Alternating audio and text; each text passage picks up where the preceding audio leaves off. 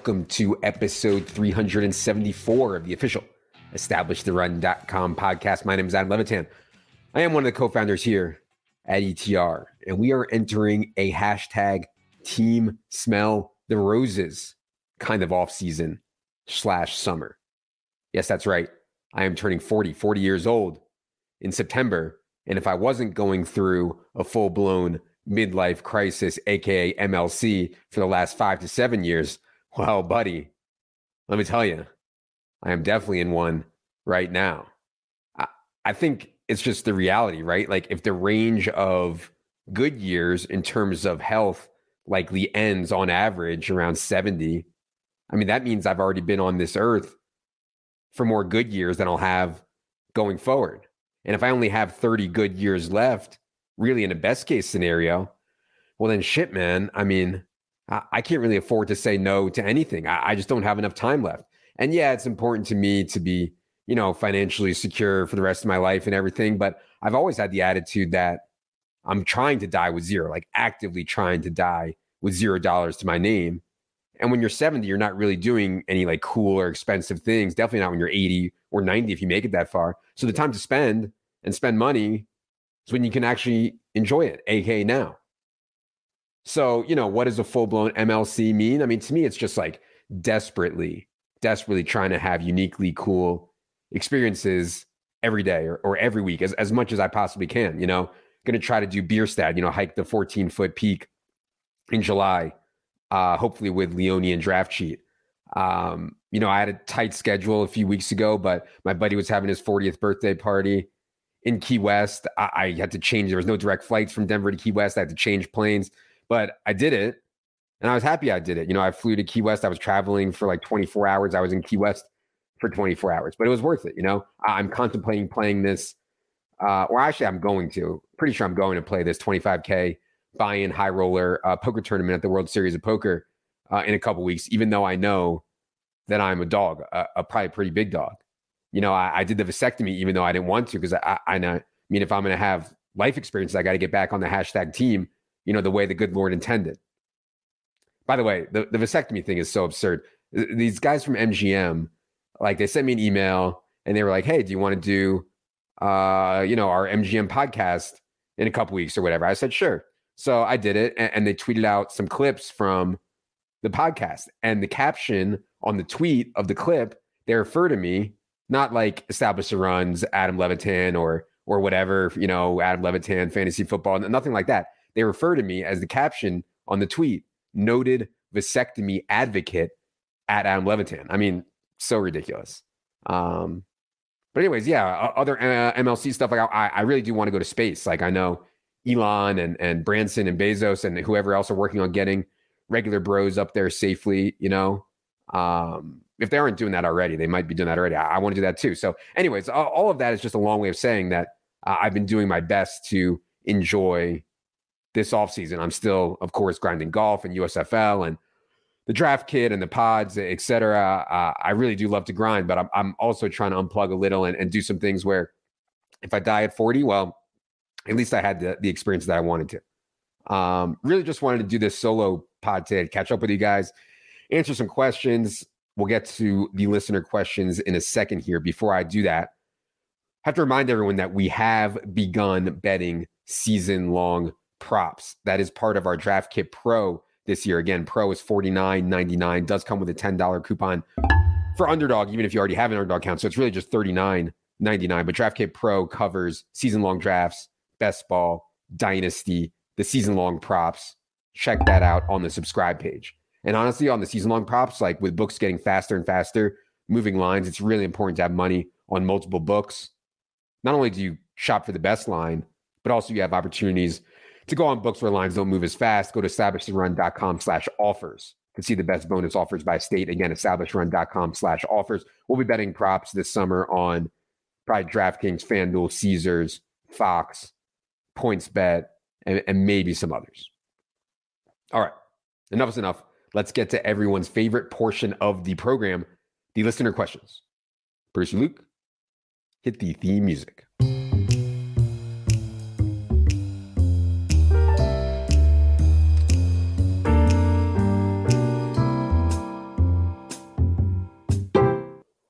Right. Appreciate all the questions. Got a ton of good ones. Going to do eight or so here today. And then uh, the other ones that I thought were good, another eight or nine, we'll try to do next week. Question one comes from Lou. He says, What is your take on long Twitter threads?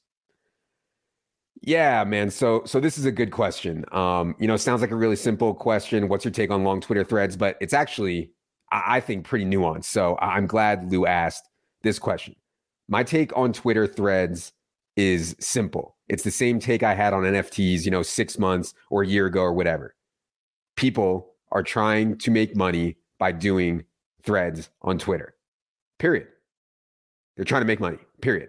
And I have absolutely absolutely zero problem whatsoever with anyone out there trying to make money. In fact, I fucking love it. I, I love seeing people trying to figure things out, grinding, you know, trying, grinding their dick off to win. I, know what some of you are thinking, right? Like, Adam, how does doing a Twitter thread make people money? Well, that that's an easy answer, you know. For some reason, and I don't know exactly why. I don't know that anyone does really, but for some reason, the Twitter algorithm that decides what tweets get served to people, you know, what tweets get shown to the most people, even if they're you're not following them or whatever. Right now, the Twitter algorithm is promoting threads massively, outrageously. I mean, you see people with like 10,000 followers rack up thousands of likes and retweets on threads. They're picking up thousands of followers. And it's not because it's a great thread. It's not because it's valuable. In fact, most of the threads I see contain, frankly, bad advice and are valueless but it's simply because Twitter is pushing threads right now. It doesn't mean they will forever, but right now, like you can't go on Twitter without them shoving threads down your throat. So how do you make money off that? Well, well, look, you know, I've been saying for the last five or ten years that the media landscape has changed. If you have a thousand people who will live and die with you, who are incredibly interested in what you have to say, that's enough. That's enough people to make money in various different ways. So by doing threads, you're reaching more people, you're reaching more potential customers, you know, whether they're customers or something that you're selling yourself or something that you're promoting some type of advertisement like another company, you know, you're just reaching more of those potential customers. And again, I want to be very clear. I do not in any way begrudge anyone whatsoever doing this. It's just how you win right now. If you define winning as reaching the most people out there in social media. And look, like a lot of this stuff, like, you know, people on Twitter, uh, whatever, like that are dunking on some of this stuff. It's like, do you want to be cool or do you want to win? You know, like, do you want to be famous or do you want to win? I, I think for me personally, I've always prioritized being myself over everything else, you know, not doing things just because it games the algo, you know, not doing things because they're popular or, or doing things because Twitter promotes them. I, I do things because I think they help or entertain people. And like that's worked for me. But honestly, these days, if I was starting from scratch, I'm not even sure that that would work. Like the landscape has changed so much. I mean, I'm just a fucking total boomtown dinosaur. Like the way I like to do Twitter, which is basically share information that I think is funny and or has value in the niche that I'm in. I mean, that's not it anymore like the way I do it. Twitter would never ever ever promote my tweets because my tweets link to other stuff. They link to the Athletic or ESPN or ETR or the podcast or whatever. You know, Twitter doesn't want people clicking off Twitter. So they would never serve up my tweets to anyone. Like a thread could be an article, right? But Twitter's not going to serve up a link to an article, which would be better than the thread if someone had something really good to say. But Twitter's not going to serve that up. They don't want you clicking off Twitter, which I totally get. So, I, you know, my point is that if I had, you know, 20K to my name, I, my, uh, all I had, $20,000 to my name, and I wanted to be in the content business, you better fucking believe that I'd be doing threads. I would do whatever the fuck it takes to win.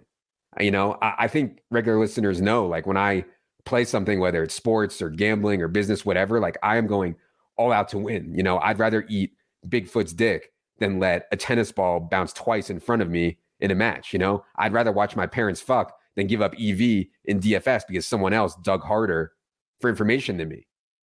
So, yeah, me personally, I, I never read threads like ever. I actually have the word thread muted on Twitter. And I did, the, you know, the joke a couple weeks ago, making fun of threads, and I gave the Rick roll with the big dick dude as the second tweet. You know, I, I was just, you know, making fun of the thread boys. And that brings me to a couple other points. Smart people are going to clown on the thread boys. Like smart people can see through it, can see through the gaming of the algo and understand what's going on. So if you want to be a thread boy, I, I think I, I, I legit think that's great, but you have to have a good sense of humor about it. Like, you know, I, I feel like I'm in the minority these days, but it's so hard to offend me. You know, I love when people make fun of me. I, I think I'm pretty self aware about all my numerous shortcomings and problems. You know, I hate myself, and, and I think that's really important for anyone in the in the public sphere or anyone who wants to be. You know, if you do stuff that people can or should dunk on you for, you got to be up for that. You know, you're going to make money, but you're also going to get dunked on. I, I, I mean, it just is what it is. I mean, Mans, you guys know Peter Overzet, one of the best friends of the show, just did like a whole 10 minute YouTube video dunking on the engagement farmers. The last thing that I'd say, or, or one of the last things I'd say on this is that there is a quality of follower or quality of interaction factor, right? Like having a million followers means absolutely zero if those followers don't trust you, don't think you're authentic, would never buy anything you suggested. You know, I'd rather have 100 people who really love me and trust me um, versus a million people who are just empty suits. And I think when you go for the algo gaming approach, you pick up a huge percentage of just like mouth breathing, low IQ, empty suits who are going to argue that Ezekiel Elliott is better than Tony Pollard because Zeke had more touchdowns last season. You know, I, I I, I like having followers and listeners, and I think the overall majority of my followers listeners, you can tell by like the replies to my tweets and stuff. Eh, you know, I think the overall majority of the people um, are really good, smart people who follow me. Again, I, am not saying anything bad about gaming the social media algos. Like it's smart, you know. Fuck it. I mean, we're trying to do it at at ETR. We do the the ass clown YouTube thumbnails, of course. Like you have to. If you don't do that, no one sees the video, and, it's a waste of time. You know, like we'll do threads. Uh, again, we're trying to win. You know, I, I mean, I think or I, I know we have the best projections and rankings and context around those projections and rankings. So, like, I want as many people to be exposed to it because, yes, we're trying to make fucking money. I, you know, I, I would never like beat around the bush about. We're trying to make fucking money. Anyways, I know this was a really, really long answer and a bit inside baseball. Frankly, I don't know how many people give a shit about social media or content or the content creation game. I, I suspect like not that many people listening even give a shit about all this stuff. But it's just more complicated than the arguments that I've seen floating around on Twitter. So I wanted to give a thorough take. All right. Question two from Sports Me says, What's the deal with the shirt you left at CSU Ram 88's house? Inquiring minds want to know. Yeah, so uh, I'm sure some of you saw Ashley Jennings' tweet from a couple weeks ago. Let me uh, read it here in case you missed it. This is Ashley Jennings, of course, famously on the pod earlier this offseason, where she just tomahawk dunked on me for 40 minutes straight. She tweeted, um, Hey, Adam Levitan, you left your size extra small shirt at our house. Let me know if you want it back. Otherwise, I'll pass it down to Gracie. Uh, Gracie, of course, is their their one year old. Very funny. Um, to answer Sports Me's question, though, so I went over to, to Peter's place. Um, you know, middle of the day, just play some ping pong. You know, a few beers, a few laughs, whatever. Of course, he harasses me into playing golf. Now, I was prepared for this. You know, I was actually wearing a collared shirt, a polo, and like a nice pair uh, of shorts. But no, no, no. That was not good enough. That is not good enough for these fucking golf freaks. In order to even think, in order to even think about playing the hollow game of hitting a ball with a fucking stick into a hole, I must, I must be wearing a very, very nice collared shirt. And, and God forbid, if it's not tucked in with the belt exposed, God forbid, forget it. You're out. You're out of the course. Get off the course. You know, I, I didn't have a belt. So I had to borrow one of those too. So yeah, I, I had to fucking changed my shirt before we went to the to the golf course. Had to borrow a belt. I mean, who in the fuck decided about these rules about clothing for a sport? You know, sport. You know, collared shirt must be tucked in with a belt. It's so ridiculous. But I, I will say that you know, once we're out there on the course, you know, I'm smoking, I'm drinking, I'm busting balls, I'm hitting, I'm hitting balls in the lake. We're gambling. I mean, it, it is fun. I, I do think that we only played nine holes, and that's like perfect for me. Like maybe I could get talked into 12, but like nine was perfect for me. I mean, let's be real. If you're playing 18 holes regularly, which is like a five hour commitment in my experience, if you're playing 18 holes regularly, I mean, get a fucking job, bro. I, I mean, that goes for Peter as well. I mean, five hours, collared shirt. It, it's just a bridge too far for me to cross regularly right now.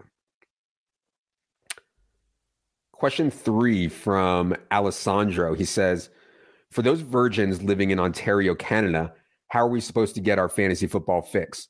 No DFS, no baseball. What the fuck do we do? Oh, man. I'm not too well versed in what's going on with the regulations and laws in Canada, but I did read about this a little. Um, it sucks, man. I, I guess like the cost of having or the price or the trade off of having legalized sports betting in Ontario is that DFS and best ball are now banned. I guess that's what's going on. Don't quote me on that. I really haven't looked at it a lot, uh, much at all. Um, if I was you, Alessandro, I'd probably just switch to grinding props full time. But you know, it's not as fun.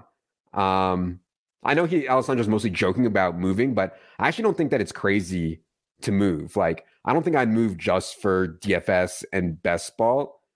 But generally speaking, you know, I think moving is is really good, or it's been really good for me. Like, I lived on the East Coast for the first 38 years of my life. I lived in Philadelphia for 17 years. We basically just picked up and left for the Denver area a year ago, like hardly knew anyone, had only been to Denver a fistful of times and honestly, it's been like one of the best decisions that we ever made.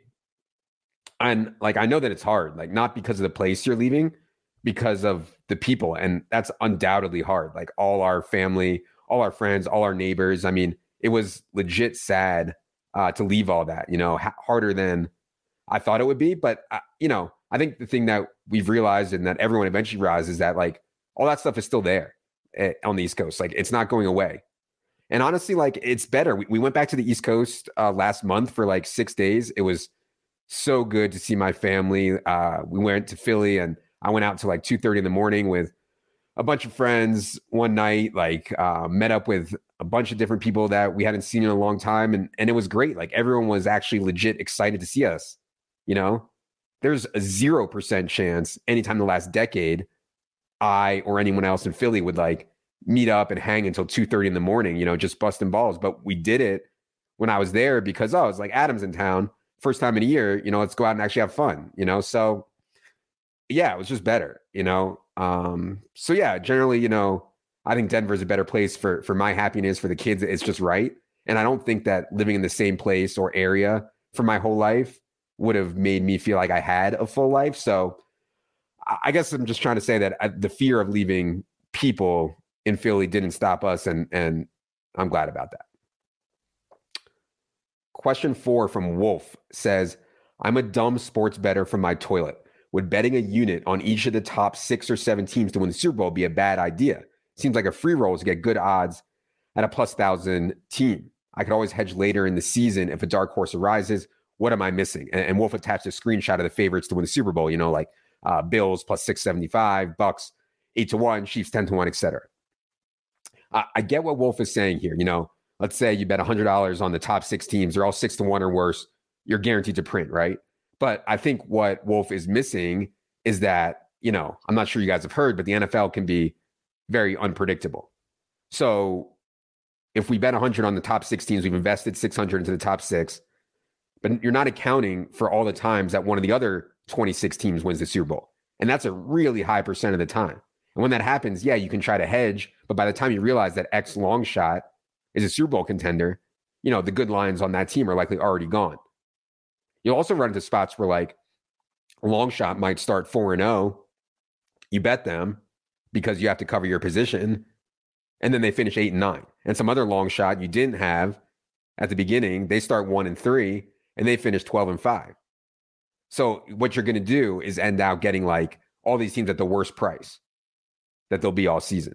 Now, if you want to tell me that uh, Wolf is line shopping so hard that he's removing all juice from the Super Bowl futures market and he's building a portfolio, of every viable contender at like the best line at different times based on some simulations, yeah, I, I can dig that, but that's a story for another day.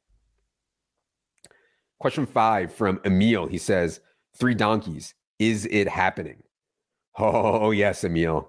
It's happening, buddy. Um, hopefully, you guys saw my tweet on Monday with the new logo. I'm excited about it. You know, basically, um, for guys who don't weren't there for the first iteration of Three Donkeys, it was just me, Bales, and Peter turn on the mics and, and you know, very little preparation, very unprofessional show. We actually got reprimanded by some bosses at Action Network for talking about masturbation too much, which was a conversation that um, never expected to have. But anyways, um, you know, we just talk about gambling or, or gambling adjacent topics, uh, play some gambling games, whatever. The last time we did it was four to five years ago. Hopefully, we'll be a bit more organized this time. Just as much masturbation segments, but if you guys have ideas for segments that that we should do, uh, feel free to hit me up with them. So you know, we'll talk investing, prop bets, you know, life philosophy, sports, DFS, what what's going on, whatever's going on. So hopefully, uh, look for that in the next two to three weeks or so. Question six from Taylor says, Hey, Adam, solo pod question. I lost about 4,000 in the first six weeks of DFS playing mostly cash last year. Ended up calling it quits and took my L for the year. Should I have stuck with it? Any tips for 2022? Um, well, uh, I need more information here, I'd say. The, the first thing I'd say is that first six weeks in theory should be the softest. But if you were playing I need more information because if you were playing, let's say, 2000 a week and you lost 4000 over six weeks, well, you know, that's nothing. Now, if you're only playing 800 a week and you lost 4000 in six weeks, you know, um, that's not a good sign. I, would be very honest with yourself about game selection. If you go to the evergreen part of the menu on ETR, you'll find my articles on game selection. If you followed the advice in there, i.e., you played low stakes heads up and you posted uh, for those low stakes heads up. If you only played large field single entry double ups, if you had the right people blocked in your head to head blocking preferences and you still lost, you know, 80, 90%, then yeah, maybe cash isn't for you. And, and that's okay. Like I'd say cash isn't for a lot of people. But just know, uh, Taylor, that if you go to all tournaments, the swings are going to be way, way, way worse. Way worse. Like you could be playing well and still lose for six weeks straight or 10 weeks, even a full season. I mean, that's what happens to the tournament bros playing large field only, playing extreme top heavy only, high rake only stuff. I mean, you're going to have long down streaks even when you're playing well. But I, honestly, I think what Taylor's asking is more are the cash teams that he made good or not? I think is what he's asking. And there's really no way for me to know that without looking at them. What you could do is compare what you played to what uh, I played, and you can find my team every week when I write the cash lineup review on Sunday nights. And you know, not to insinuate that I'm the best or or I'm what you the benchmark you should be comparing to. You know, far from it. But I would say that if you have seven different guys than me in your cash team, or even like five to six on certain weeks, I'd probably say you're just not playing well. Question seven from JM says, I might be playing the World Series of Poker main for the first time, thinking of playing 1D on Wednesday, having an off day, and then potentially playing Friday, Saturday, etc. What's the GTO approach to Vegas solo for four to five days as a washed up 38 year old not trying to get on the team out there? Yeah, I've been in that spot plenty of times, man. And, and you know, I'm a sick fuck. So I, I actually love it. I, I love being in Vegas by myself, no responsibility just like me grinding and relaxing in very hot weather. Like I really do love it. Um, I think my GTO play, if you can swing it, would be to get an Airbnb. There's so many nice Airbnbs out there. Rent a car, you know, feel like a human, feel, feel like a local. Take the car to Red Rock Canyon and do a hike. It's only about, you know, 30 minutes away and it's legit awesome there. Um, wake up every day and do something active, you know, go swim in the pool or, or, or go to the gym make sure you eat before you play. So yeah, I think no brainer to play day one D of the main. You know, that's when all the casuals play because they're trying to minimize their time away from work slash family. Um, I think 1D is the best day to play because it also minimizes your time away and you get the softest wave, I think. Um, I don't really think it's a great idea to play poker on the off day between day one and day two. You don't want to risk getting yourself like steamed up. I would definitely do the hike then. I would go to the pool.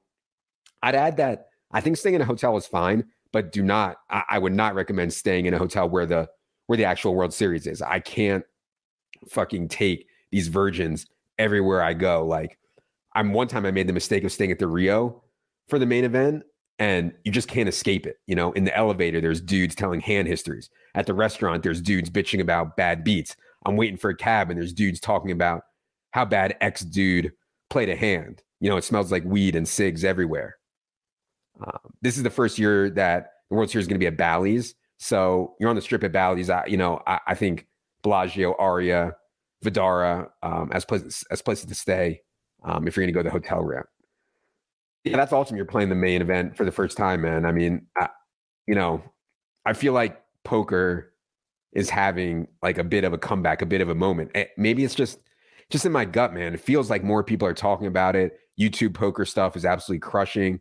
I think the main is going to have a huge, huge field this year. Um, and honestly, like if anyone out there likes poker and you can afford it, playing the main is an awesome, awesome experience. Like I'm the most cynical, depressed person on earth, but even I think that the World Series of Poker main event is an awesome event. I'm pretty tilted. I can't play it this year. I couldn't make the dates work, but I'll always play when I can. And and uh, yeah, it's great. So enjoy it, Jam. Uh, awesome experience. Um, also, after you bust, don't forget about the hookers and the and the cocaine, of course. All right, question eight. Last question we're going to do today comes from Dane. Says, "Dear Adam, I'm getting married this Sunday. Do you have any tips from the PSM or personal experience on how to handle masturbation leading up to wedding night?" He's shooting. He says, "I'm shooting for max pleasure for us both, load size, optimal time to orgasm, et cetera, et cetera. Thank you." Well, yeah, uh, Dane, I got to say that I- I'm so honored that when it comes to coaching you through the consummation of your marriage, that you thought of me. Um, the courses, the training videos, the solver based answers we offer here at Gender Labs LLC, aka Gender Consultants, work every time, 69% of the time. And so I'm not really able to give you the data that we have because that's behind the paywall. You know, our Gold Star members, of course, have access to our POE data, you know, pump over expectation, our launch angle data, thrust after contact per attempt, you know, everything you need. But I, I, mean, one thing I'd say about wedding night, I think a lot of people get, you know, so drunk. They're so exhausted from all the wedding prep. They're so relieved that it's over and, and went off without a hitch that um, consummation in their mind becomes secondary. And, and that's a shame. You know, we all know that's insane. So all I can say, Dane, is is get your rest, buddy. You'll be good. Congrats from everyone here at the Gender Labs family. Another satisfied client. All right. We can do it for this edition of the solo pod. Be back soon. I think uh, I, don't want to have so much time between solo pods next time. Be back very soon with another solo pod. Four, producer Luke. Four, Jerry. I am Adam. Good luck, everybody.